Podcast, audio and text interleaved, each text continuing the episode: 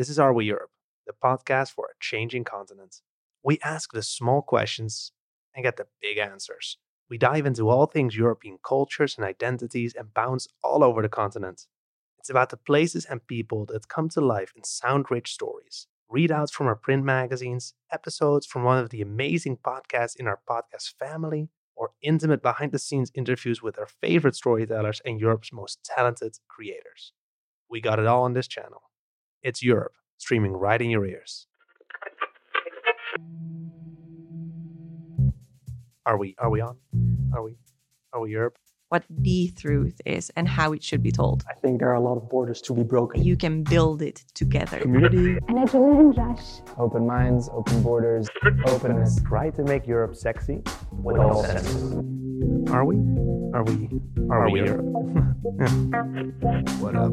Are we Europe? Boom. Hi, and welcome to We Europe. Today's episode is all about trains, produced by Kim Arctegale and Sepe Kunin. Tune in to the Iron Connection. Long, luxurious trains streaming through beautiful alpine landscape, dining carts which look like they were preserved for royalty, and a single train ticket to take you from the shores of the English Channel to the Bosporus in Istanbul. The golden age of train travel truly speaks to the imagination. The year is 1883. Right before me stands the Orient Express, moving from Paris, France to Varna, Bulgaria. Over the years, with the two world wars yet to come, train travel changes. British Railways journey to modernization and transition away from steam powered trains. British Railways' enormous modernization scheme goes full steam ahead. Of the estimated £1,200 million to be spent in 15 years, one third has now been committed. Work is on schedule. The aim is to make British Railways the best in the world. Train travel becomes more glamorous, more extravagant, and it becomes mysterious. This is no ordinary train. This is the legendary Orient Express, witness to many strange adventures and foreign intrigues. This is Agatha Christie's most perfect crime murder on the Orient Express. In 1929, Agatha Christie writes The Murder on the Orient Express, a story that only draws more attention to the train. After the end of the original Orient Express in 1977, the American James B. Sherwood started collecting old carriages from the train and spent $16 million on 35 sleeping, dining, and Pullman carriages. With these parts, in May 1982, the Venice Simplon Orient Express was born. the trip of a lifetime, Venice Simplon Orient Express. My name is Pascal Liger, L I G E R. He worked for the Orient Express in 1985. But how does a journey like this start? How do you get in touch with the Orient Express? I'm French, born in Paris in 1964, and I was living in London in 1984. I was working in New Bond Street for a very famous French designer. We were very badly paid. The, the pay was misery. Uh, at lunchtime, we had uh, about 45 minutes break. One guy, which I knew, a French guy, which I knew, he said, Pascal, I've been um, contacted for a job, um, but I, um, no, I don't think I will go for it because uh, I need to travel. It's well paid. Maybe we, you'd know someone for this job. I said, what is it? He said, you have to, well, it's for the Orient Express train you will uh, be in charge of the shop on board. You will sell all the souvenirs, all, all the special items they have designed for the train. Maybe you would know someone who could do the job. I say, I want to do the job, yes. And he did. But he wasn't the only Orient Express employee who accidentally stumbled upon the job. Melissa, a younger woman, came in contact with the Orient Express through hostess work. I'm Melissa and I'm from Italy. I lived two years in Venice. There, I started this new uh, experience for the Venice Simplon Orient Express as hostess. But they offered me with uh, my friend uh, to go on a train and work in Paris the next day. But how was it like riding history's most luxurious train? The first trip was a dream. I was feeling I was uh, I was working in a museum in a part of history. Um, everything was wood, glass, metal. There was this train with three restaurants, a bar car with a grand piano and a man playing. It was a dream. The first thing when you go on a train is sharing a glass of champagne. So you arrive in your beautiful cabin with a glass of French champagne, so it's super cool. But I must tell you that in my contract, I was considered like a passenger. I was working on board, but I had a cabin like a passenger.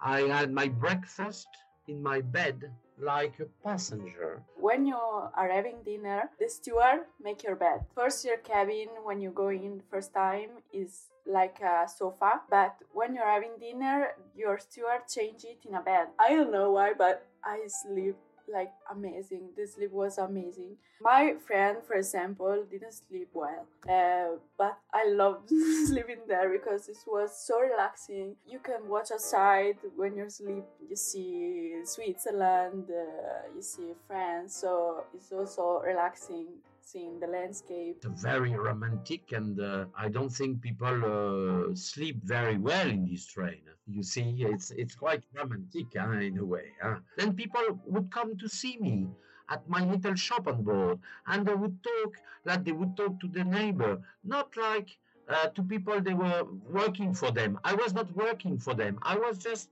the guy from the shop. You see. A train ride like this comes with a lot of stories and fond memories. We had the possibility of doing a big tour of all the train with the train manager.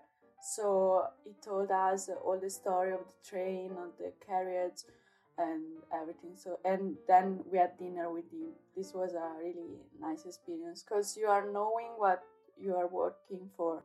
One day, we had a special trip invited by the French press for the release of the uh, LP of Supertramp, Brother Where You Bound, in 1985.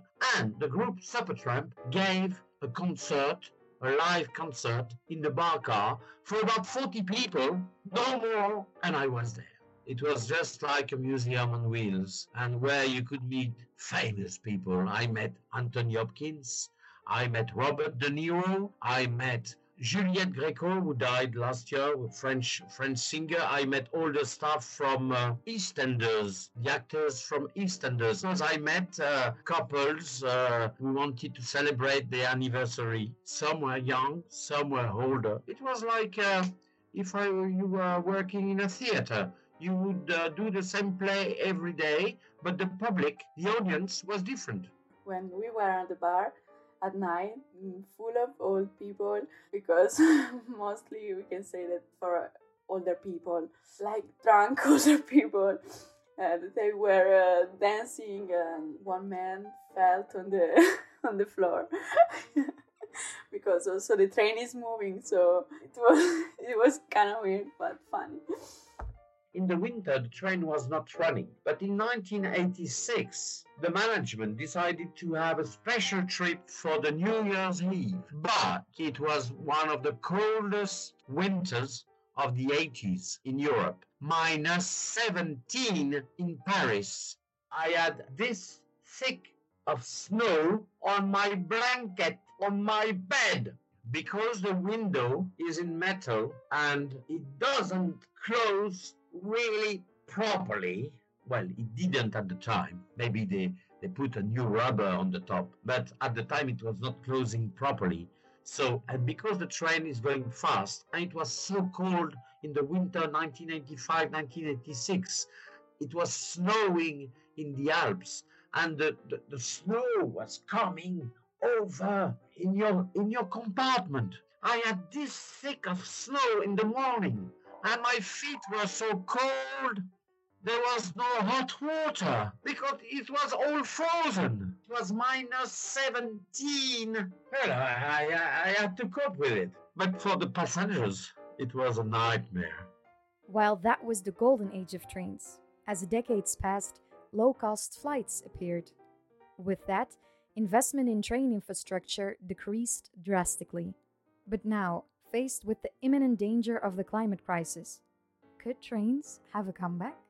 I think obviously that for the environment is better the train, but they have to adjust so many things here uh, with the train system. So I hope they can do it it's really expensive. Above all, if you choose the the suites, they are like ten thousand euro per night. I'm a lover of landscape. With a train, you have the possibility of seeing landscape like Tessin or uh, something that you couldn't see with a with a plane. So for sure, I will travel with a train.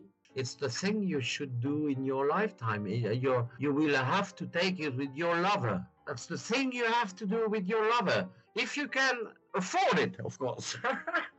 you don't sit all the time. Uh, you can walk in the train. You can go and listen to the piano. You can have a drink. You can have a lunch. You can have a dinner. You can dance on the train. I hope they will do again the train, uh, the night trains. Uh, it must not be too cheap, but it must not be too too dear if they want to make it this again. Uh, even if you can afford it, you, you do you do it once. It's like a cruise on, on the Atlantic Ocean. Okay, you take the Queen Mary once in your lifetime. You don't take it twice. It's, it's really so, something special.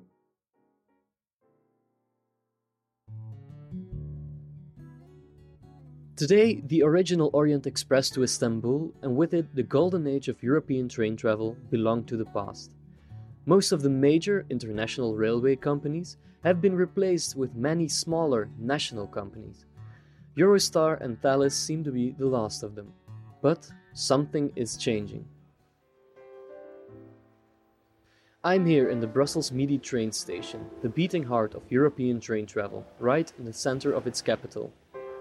The German National Rail Company, Deutsche Bahn, has launched a night train from Brussels to Vienna, and many more projects are still to come with Brussels as its center. Brussels to Berlin and Brussels to Barcelona are just two of the many plans currently being drawn up by European rail experts. With climate change climbing to the top of public concerns, people are looking for more environmentally friendly ways of travel, with up to 60% of Europe's youth willing to trade their plane ticket for a journey by train. But the biggest obstacle remains the ticket price. But with the offer of train journeys on the rise and the call for affordable greener means of travel growing ever louder, the railway companies of Europe are taking steps in the right direction, and maybe this will usher in a second golden age of train travel.